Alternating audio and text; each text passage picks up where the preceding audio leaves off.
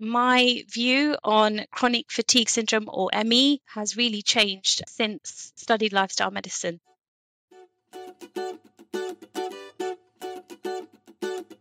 Welcome to Veggie Doctor Radio. I am your host, Dr. Yami, board certified pediatrician, certified lifestyle medicine physician, certified health and wellness coach, author, speaker, mother, wife, and human being.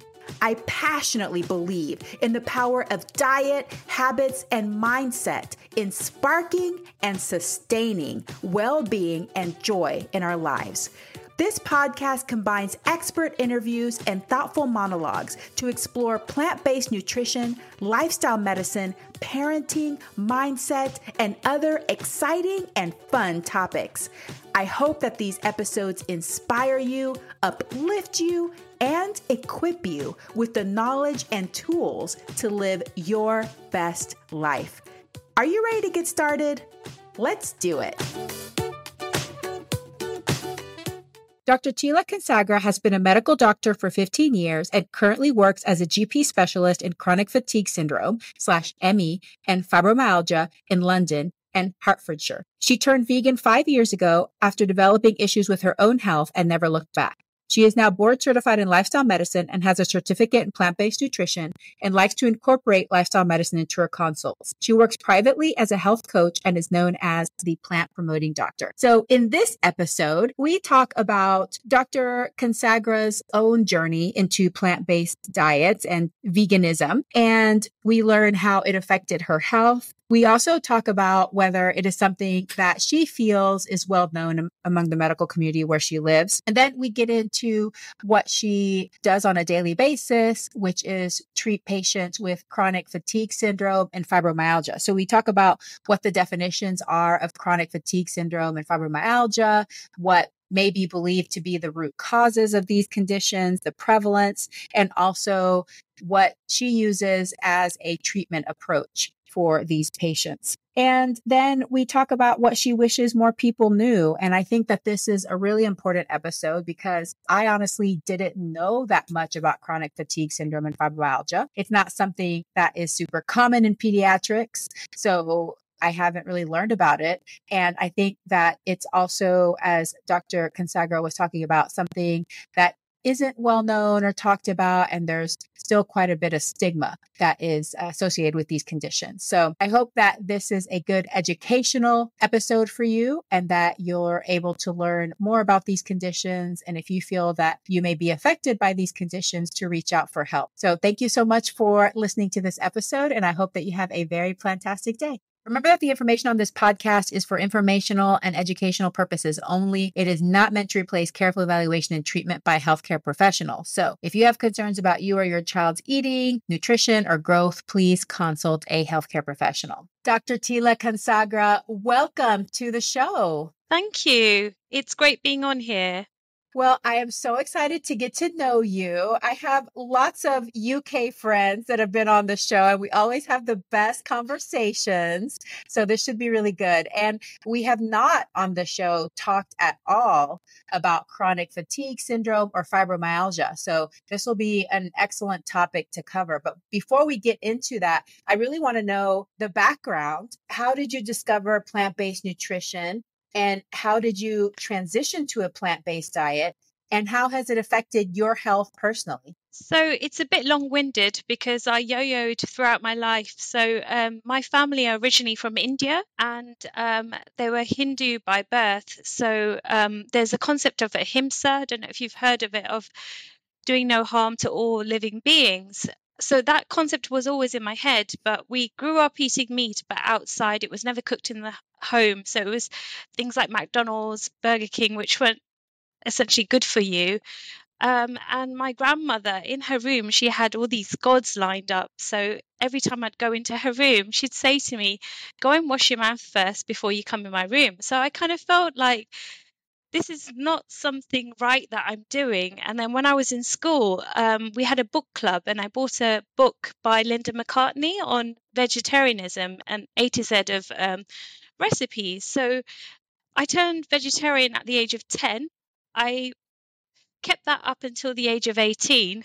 And then I started university or college and the plant-based options weren't that great. I think I was influenced by, you know, the culture of everybody going out. So then I started eating meat uh, again. And I didn't realize at the time that um, actually it flared up quite severe acne for me. Just when I found my partner, he was an avid meat eater, um, also from an Indian background. But I always had that concept of ahimsa in my head and thought eventually, you know what, I will turn vegetarian. And my sister in law is vegan and she sowed a seed. Um, she went to India and just mentioned how the cows were being treated in India, which I was quite surprised about. And then at the time, there were lots of documentaries on the environment coming out.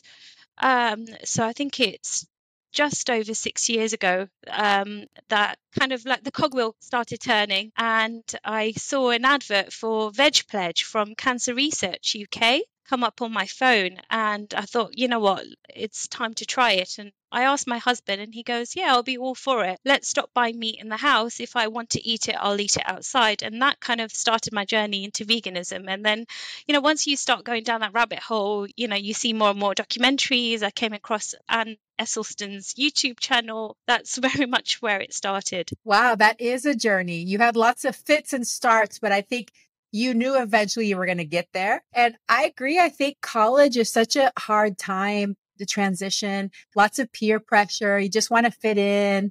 And definitely back in the day, there weren't as many options. I will say that now it's becoming so much more available. My son, he is a freshman in college and university. And the thing that's most heartbreaking to me is that the plant based food is so good at the cafeteria that I'm afraid he doesn't miss my cooking.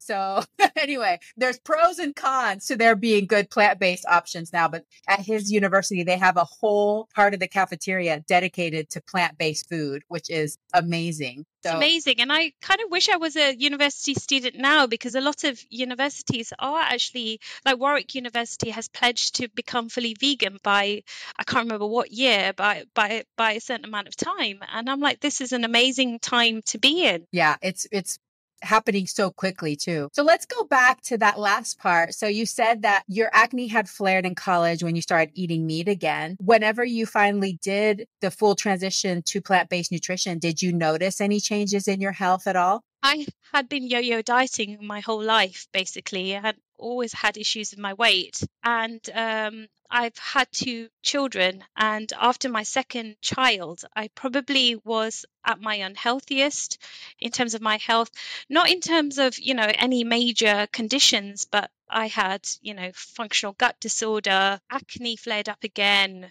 um, mood disorders, things like that. And um, I did a conventional diet. I tried a keto diet, hmm. um, and I did lose a little bit of weight, um, but those symptoms didn't go away. Then I challenged myself actually when I, you know, decided to go vegan and follow that veg pledge. I had no idea of how I was going to do it at that time, and kind of just challenge myself that you know let me try and have more whole foods and not rely on the processed um, meat alternatives in the supermarkets and it'll be a lot cheaper that way. Um, but then i was just surprised at how quickly the weight was dropping off and also just in terms of how good i felt in terms of the amount of energy i had um, the functional gut issues got better my skin looks so much clearer as well um, and I managed and I managed it all through diet, which is quite surprising. Yeah. And especially you were already a physician at that point, right? You're already a practicing physician. Yes, but this is not something we learn in medical school at all. I tell my patients that we probably have maybe one hour of nutrition training through university. I know it's on it was on vitamin C deficiency or scurvy, which we hardly hardly see in Western countries. So it wasn't very useful. And so, you know, I had no idea. When patients used to ask me, you know, what's the best diet, doctor, I'd be like low fat, but what does that mean? Yeah, it's incredible how much we don't understand about nutrition coming out of yeah. medical school and residency. But hey, I will say scurvy is coming back. It's making a comeback. So at least that the knowledge we gained in, in medical school, we could start applying. Unfortunately, in pediatrics, there have been some cases in children with severely restricted diets, kids with autism, things like that. So, unfortunately, we do still see it. It's still pretty rare. What's more important is how we can learn now after training on our own, what we eat, the habits that we have can be so incredibly powerful. And that's where lifestyle medicine comes into play. So tell me, how has learning about and personally experiencing plant based nutrition and becoming certified in lifestyle medicine changed your medical practice? And tell me about that journey and transition, transitioning into becoming a health coach we have an organization called Plant Based Health Professionals UK, and I know several of the members have come on your podcast. So I was always aware of them and I did the Winchester plant based nutrition course. I didn't do the British Society of Lifestyle Medicine course then, um, but I was working at a hospital at home service where they try and prevent elderly people from going into hospital. And my um, manager was just going around going, We've got a vacancy in chronic fatigue syndrome service and you know she said would you like to any takers would anyone like to interview and apply for this job? And i was like no way I d- I don't want to do it. I you know find it quite difficult uh, to deal with patients with the condition. And i apologize right now because that was a complete misunderstanding but my friend was sitting opposite me and she said you know tila have you not thought about how this ties into lifestyle medicine? And actually it would be a really good pathway to practice what you preach. And then i thought actually i didn't think of it that that way. I had a look at the job specification and I said that this is very lifestyle medicine orientated. They have a multidisciplinary team, although there's no dietitian, but there's, you know, occupational therapists, psychologists, and it's the pillars of lifestyle medicine. So I applied and my friend also encouraged her other friends to apply as well. So we're both in a job share together and I absolutely love it. We don't have that much time to follow up patients. At the moment, uh, we tend to diagnose patients and follow up those where there's some uh, medical review that needs to be done. But um, you know, we do talk about the pillars of lifestyle medicine. So at least, you know, we can give resources and we have the luxury of time with our patients because in general practice or family doctors um, in the UK, and I know it's very similar, you know, worldwide, we only have about 10 minutes uh, with a patient. So, you know, we're able to spend an hour with a patient um, and actually, you know, take a very holistic view.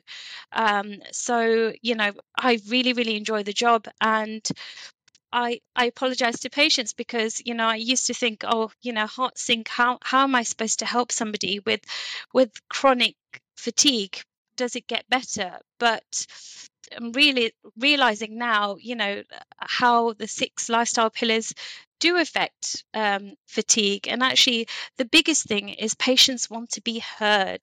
You know, they feel that they're being dismissed, it's an invisible disability. And, you know, just to say and take out the time, you know, and just say, look, first of all, I want to say that I believe you you know um, and I'm not dismissing you. I just want to make sure that we haven't missed anything else important that needs to be treated.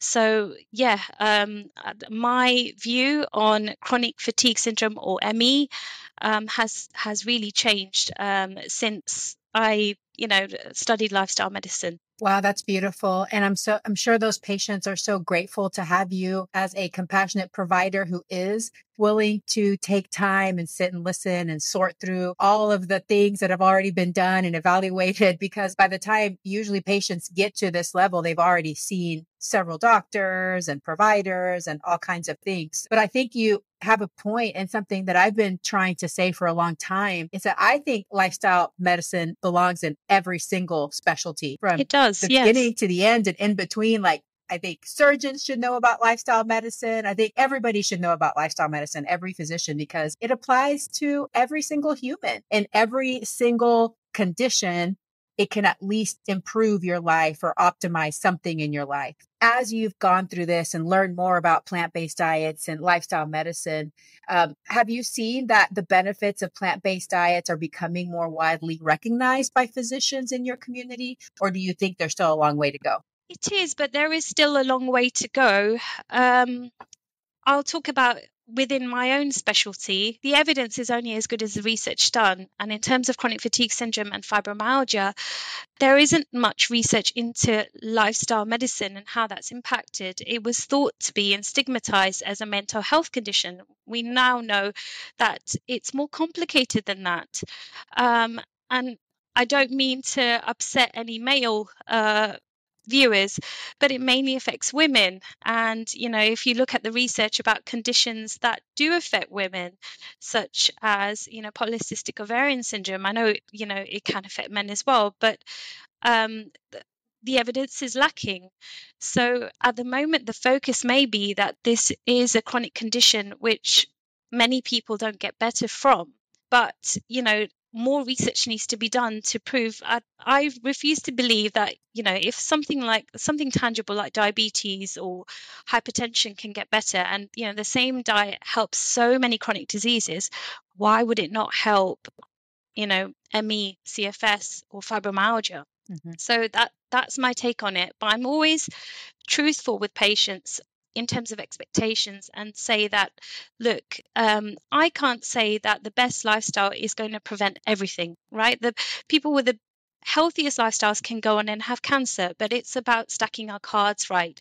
And even if this doesn't fully take away um, your symptoms, our health is not static you know our we can develop other conditions as time goes on. And you know we want to try and prevent that because that's something else that's actually causing more uh, disability causing um, more issues in terms of uh, symptom management and quality of life. Um, so that that's my take on it. And it's usually received um, quite well make people think of the word disease. So every single condition can cause fatigue, right? And disease is exactly what it says on the tin. It's disease. You don't feel well. So, you know, if we tackle everything holistically, hopefully, you know, things can be a lot better. Yeah, I love that reminder in that we can be empowered to change our habits and behaviors, even if it's not going to contribute an incredible amount of an improvement to the condition that we now have. At the very least, we can continue to prevent some other conditions that could come up as we age and as time goes on. And sometimes through the habits that develop from conditions, right? Because sometimes you can have a condition and develop a habit to cope with the condition that actually gives you another condition. So I think all of that is important to remember. Well, let's get into talking a little bit more about these conditions. Speaking of conditions. So, what is chronic fatigue syndrome? So, tell us a little bit more about that, like the definition of it. Um, and I guess you've kind of already talked about why you're so passionate about it, but maybe give us a little bit more background on what the trajectory is for a patient, what it's like for them as they develop chronic fatigue syndrome and going through the healthcare system. When people think of chronic fatigue syndrome or ME, they think of what the media has portrayed in terms of films where people have very severe symptoms. And whilst that is true, people can have very severe symptoms, there's a spectrum. Uh, and as I mentioned, it's an invisible disability. So it's a syndrome, and, and the most categorizing uh, symptoms are um, post exertional malaise. So when you um, do any sort of physical activity that is not, you know, very taxing, you're not running a marathon, but it could be something as simple as walking up a flight of stairs or, you know, opening up your dishwasher and loading it, that you become fatigued. And often that fatigue is delayed in onset, so it's not immediately after the activity, and the recovery can take a long time. Um, many patients say that they have to they have to plan activities. So it may be that they, you know, if they go out and meet their friends, they know that they'll be on the sofa for four days and won't be able to go to work the next day. Um, so that's one of the symptoms. Then there is brain fog. So you have cognitive difficulties. You may find it. Um, that it takes you longer to register things or hard to concentrate, um, difficulties with memory as well. And then there's unrefreshing sleep. So it doesn't matter how long you sleep for and how restful that sleep is that you feel unrefreshed in the morning. And it doesn't have to be you know you lose sleep. You could have hypersomnia so you're sleeping a lot more but still that sleep is um, not refreshed. Um, those symptoms all three of those symptoms have to be there to varying degrees. As i mentioned um, you know you can have mild moderate or severe symptoms. Many many uh, patients actually are working, they can go to work, but it's the personal activities that take a toll. They're not able to go meet their friends or go out or, or do anything like that.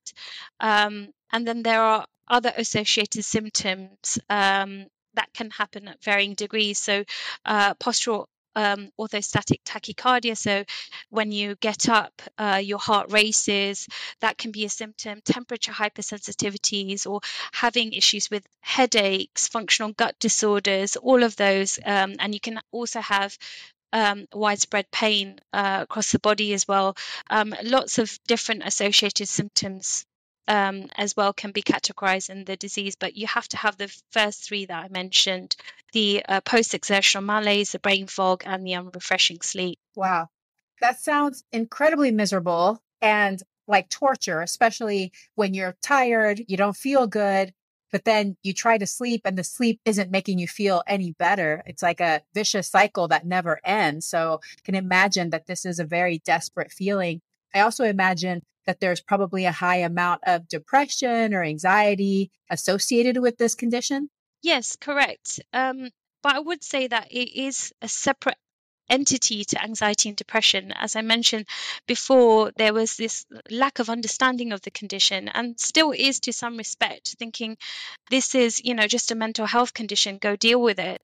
Um, and I try to destigmatize the condition by saying to patients that whether a condition is tangible, like, you know, you've got an objective measure like diabetes where, you know, you can check someone's HbA1c say you're diabetic or pre-diabetic whereas in chronic fatigue syndrome it's more of a subjective diagnosis where you know there's no measure of it um, there's no test that we can do. It's a diagnosis of exclusion. But whether a condition is tangible or intangible there's lots of factors that affect it. Some are not under our control but you know i use the um, concept of epigenetics as well into how we can try and influence um, influence this in factors that are in our control do we understand anything about the root cause of chronic fatigue syndrome? Is there an autoimmune basis, a hormonal basis, or is that still something that we need to discover? It's still something that we need to discover. I mean, initially it was um, postulated that it's a condition caused by a virus, an unknown virus. But we all, you know, have thousands of viruses that we get throughout our lives and how resilient we are to those viruses differs amongst each other. Um, we s- saw that with uh, COVID as well, right? So, you know, I kind of use that to empower my patients. When not going to know anytime soon what causes the condition. Obviously, you know, more research is going into that, but we need to focus on the here and now in terms of if you have developed these sim- symptoms or this syndrome of, of, of, symptoms, that how best can we move forward? Um, but it's postulated that it's because of a viral trigger. But what's very common amongst our patients is that there's some sort of trauma in the past and it may be some sort of event like a virus or a life event like you know a stressful job or a relationship breakdown for example that um, might have triggered uh, the symptoms to then s- suddenly manifest although this might have been building up for some time yeah, that's really fascinating. Do you have any stats on what the prevalence is of chronic fatigue syndrome? I think last time I checked, um, 0.9% of the population, I think it probably is underdiagnosed and maybe less diagnosed in certain ethnicities and in certain ethnic minorities. I don't know whether that's a case of knowledge about the condition or or stigma about the condition, but it um, it's reported to affect all ethnicities equally. Um, but it but that's not what I'm seeing in practice. So I think, you know, I, I, think there needs to be more outreach about the condition and, you know, make sure to ensure that patients don't suffer in silence. People don't suffer in silence. And there's a lot of help out there that wasn't there before. Yeah. I'm Latin American, so I could see that in the Latin American community, especially if you have, you know, a parent or a grandparent from, you know, a older generation, that it would be one of those things like, uh, just get over it and stop complaining. You know, you don't have that. Same thing with mental illness is one of those things that there's a lot of denial and uh, just non acceptance of certain conditions in certain communities. So I could see that definitely in my community being the case. Well, tell me about plant based diets and lifestyle medicine and how we can use those to help treat chronic fatigue syndrome. So we have guidelines in the UK, and I'm sure it's similar in America. So we have got an organization called NICE, uh, which is kind of the pinnacle of our guidelines. There's no one diet that's proven for chronic fatigue syndrome or fibromyalgia. The guidelines just mention a healthy diet, but we know from you know various studies of other conditions that how whole food plant-based nutrition can help. Some common deficiencies I do see are folate deficiencies, and we know that you know that's abundant in green leafy vegetables and legumes. And often, you know, diets can be lacking in that. Other nutrients of concern are uh, ferritin, so iron, um, and you know I educate patients about how best to absorb that from our diets. You know, there's a popular myth that you know um, people should be consuming red meat and processed meat in order to get um, enough iron, but we know the dangers of heme iron or the associations with it. Um, so, how best to actually get non-heme iron from the diet? Um, so that can be very helpful. And then other nutrients of concern we have to look at, like selenium and iodine. And I'm of Indian ethnicity, and in our diets, it's quite um, many of the Indian population are vegetarian and don't necessarily consume things like fish for omegas and and consider you know iodine as well.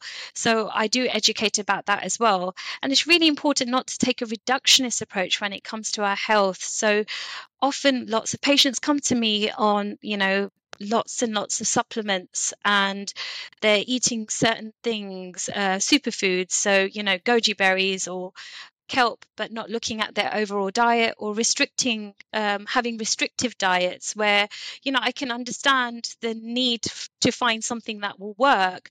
So you know avoiding gluten or avoiding legumes or whatever it is um, and they don't get better. So i try to educate about looking at the overall picture and making little steps towards uh, improving that as opposed to you know just looking at one or two things that they can do to try and improve their health.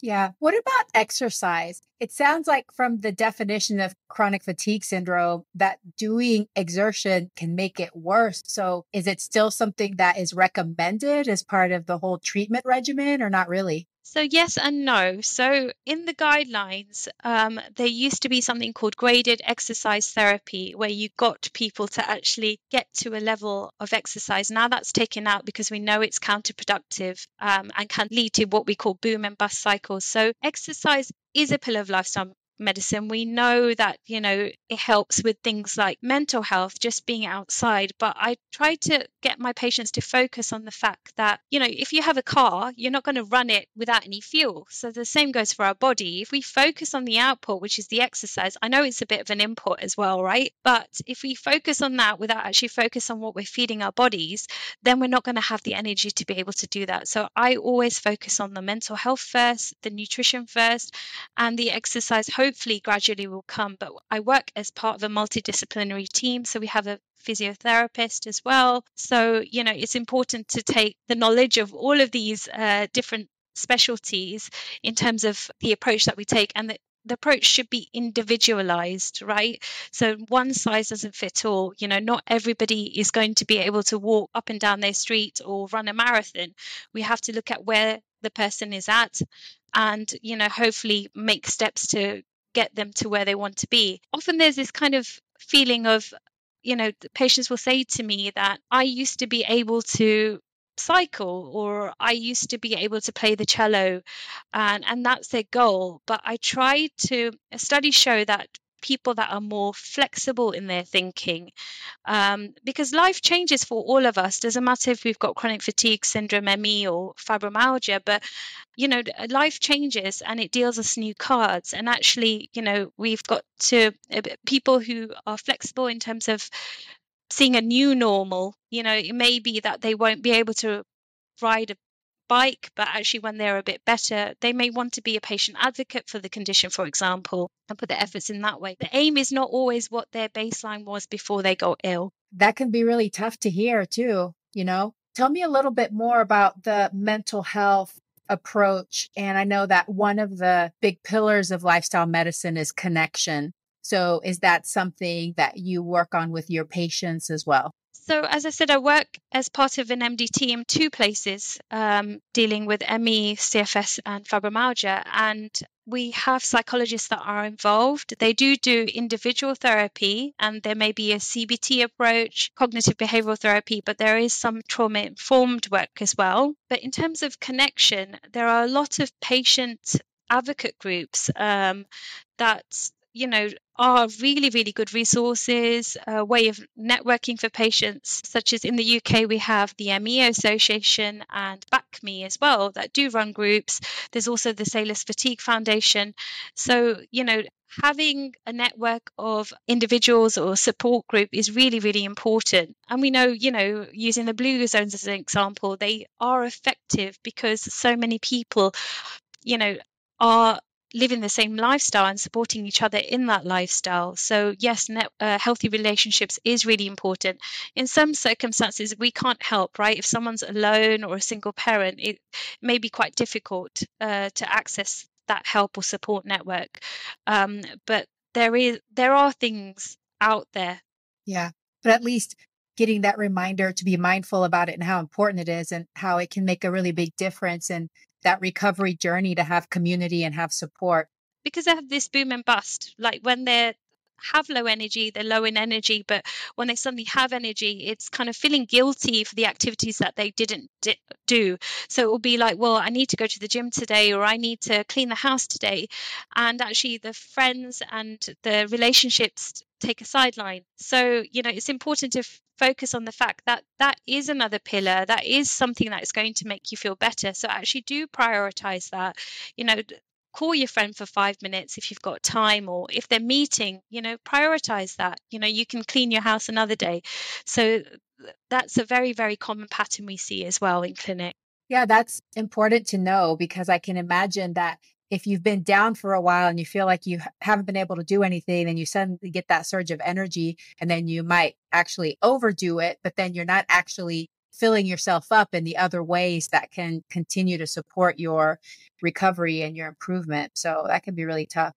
Well let's switch gears and talk a little bit about fibromyalgia. So what is fibromyalgia? How is that diagnosed? And what's the prevalence of that so the prevalence of fibromyalgia is slightly higher than chronic fatigue syndrome or ME, but it's got a similar demographic. It affects females more than males. It is a chronic primary pain syndrome. What that means is that there's widespread pain that is not secondary to another condition.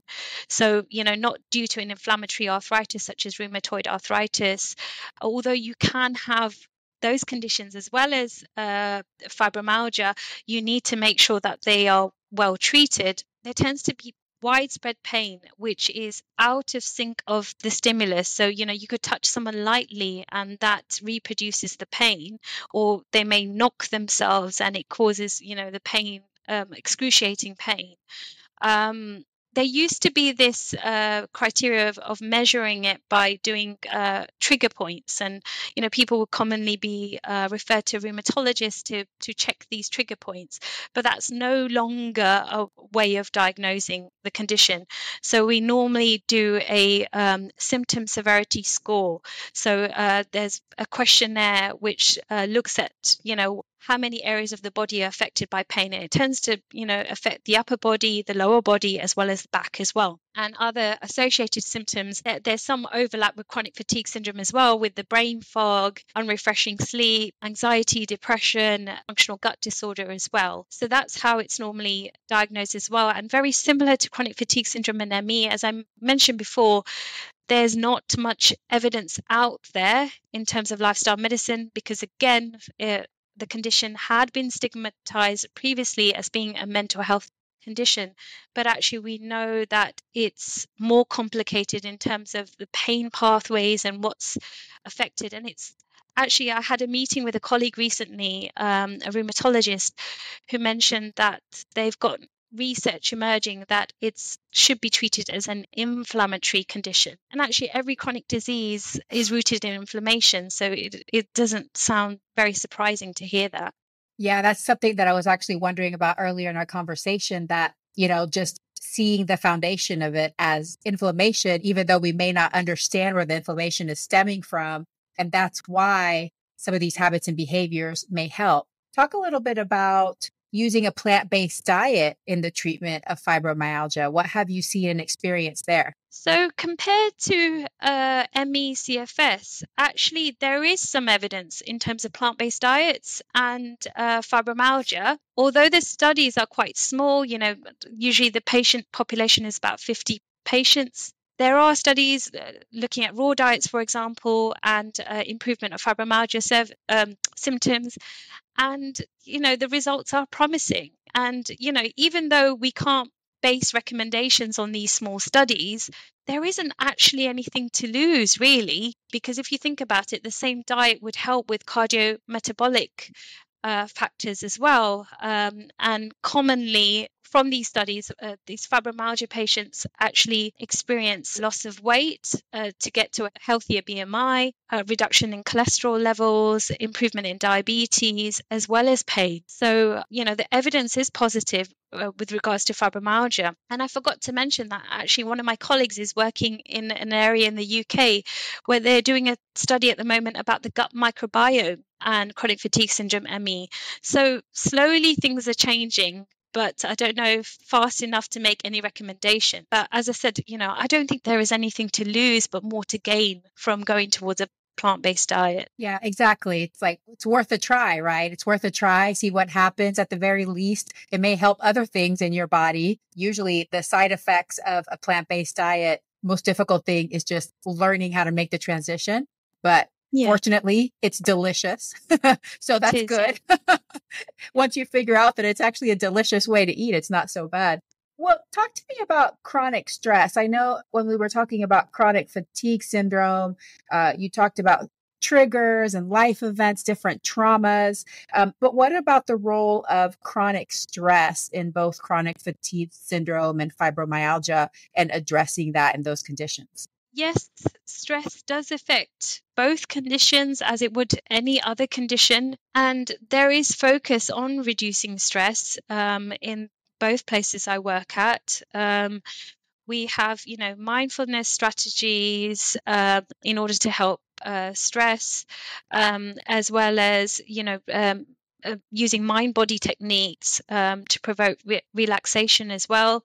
Um, and as I mentioned, you know, the symptoms may be grumbling on for years, months, but there's often a trigger, you know, a, a point where not everybody has it, but, you know, the stress is at its highest and therefore then all the symptoms actually manifest. Yeah, so it's good to pay attention to that and do whatever you can to manage that stress. There's certain circumstances in our life that we can't change, but learning different techniques to help manage that stress can be helpful to so many things. Well, stress well, is important. You know, we're you know it's a mechanism that our um, body needs in order to you know run away from a lion it's when it becomes chronic you know we can't change our circumstance we can't always change our circumstances right but we can change our reaction to them and you know we're all human even doctors so we're all learning and you know i say to my patients that you know just being on a plant based diet is not going to completely rid you of your health um, problems. You know, we have to, I'm not going to cure some a traumatic event in your past by giving you a piece of broccoli. So we have to take all six lifestyle factors into account. It's powerful, but it's not that powerful. But it's no. pretty powerful. broccoli is pretty powerful. well, I can't convince my kids. I, so I, I wish, I wish it could take away all my stress and that I would have all my problems solved. So, well, imagine that you know, you're just meeting somebody, you just got diagnosed with chronic fatigue syndrome or fibromyalgia. What advice do you have for uh, where they should start? They're at the beginning of this journey of a diagnosis. What are some of the things that they can do? It's hard because not every area um, has, you know, a dedicated chronic fatigue syndrome ME service. But what I would say is start off being kind to yourself. Like I said, my journey wasn't linear. You know, there were ups and downs. And not everybody is going to do this overnight, but it shouldn't be an all or nothing. So, you know, suddenly I'm going to take everything out my cupboards, start making goji berry smoothie, and start start doing yoga on the Himalayas. That will last two days, and then you'll crash. So making small, sustainable changes, what you think you can do. So you know, in terms of diet, for example, if you're used to just having a piece of toast for breakfast or a croissant, you know, change that to maybe um, you know putting putting something plant based on that toast, like hummus and some tomatoes, or getting some oats, for example, with seeds and fruit and then you know stepwise make some changes. In terms of your exercise it might be that you or you know all you can do at the beginning is sit outside you know and then slowly progress that to you know walking a bit. Um, I would really advocate for therapy as well. You do not have to have a mental health condition in order to, you know, gain help from therapy because, you know, normal is a myth because the DSM-4 criteria were made by you know a bunch of middle-aged middle-class men and most of us aren't that I'm sorry to say that so you know it's really important to not stigmatize it as if I go to therapy, that means there's something wrong with me mentally. I think all of us could benefit from it. So, taking a holistic approach, you know, what is in control is what's on your plate the exercise you do and also you know whether you can benefit from therapy and you don't have to pay for it. You know there are certain things that the government um, provides. You know in the nhs we have the well-being service that patients can access. So there are all all of these things. You know you may not necessarily be able to get it from a robust service like a CFSME service, but you can get it in other ways. Saying that, um, if you are suspecting ME CFS, um, it's important you go and see your doctor to do some baseline blood tests uh, for them to see you as well. Like I mentioned, it's a diagnosis of exclusion. You have to make sure that there isn't anything else going on.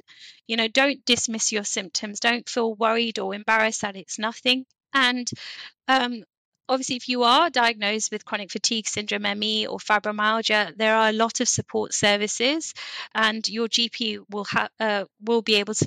So your family doctor will be able to look locally as to what services are available. I love that. That's a great approach, and I love that holistic approach. And I agree that I think therapy is for everybody. I wish we all had our own personal therapist that we could go to and get therapy and get our tune ups when we need them. But I'm also a huge advocate for that because the truth is, we don't learn how to manage our thoughts and feelings. We don't learn a lot of the skills and tools that can help us with just living a regular life in the modern world. So, all of those things can be super helpful for someone that is trying to recover from a condition.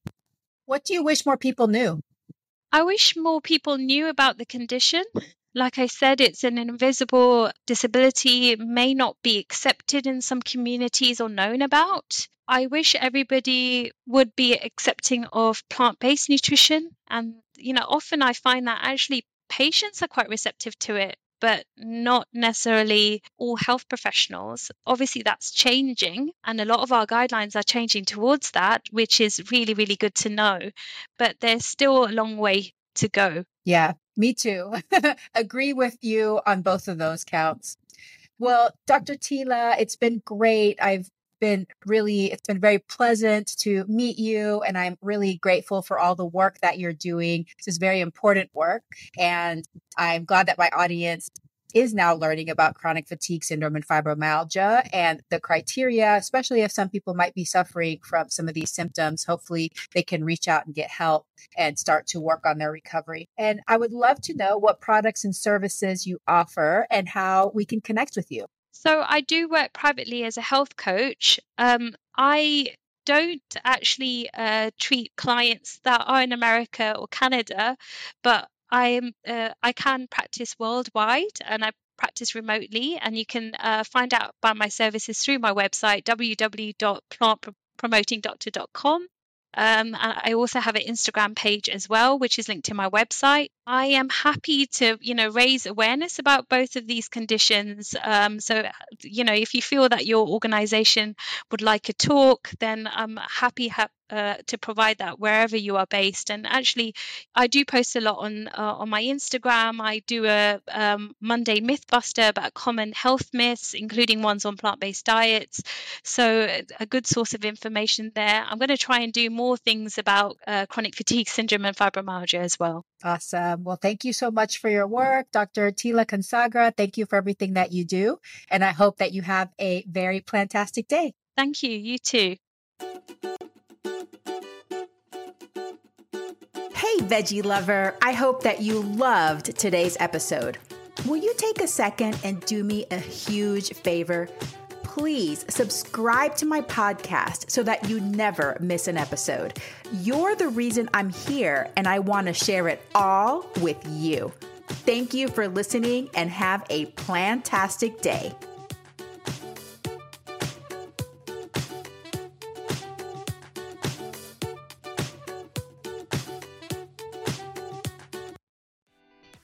Special about Hero Bread's soft, fluffy, and delicious breads, buns, and tortillas? Hero Bread serves up 0 to 1 grams of net carbs, 5 to 11 grams of protein, and high fiber in every delicious serving. Made with natural ingredients, Hero Bread supports gut health, promotes weight management, and helps maintain blood sugar. Hero also drops other limited edition ultra low net carb goodies like rich flaky croissants and buttery brioche slider rolls. Head to hero.co to shop today.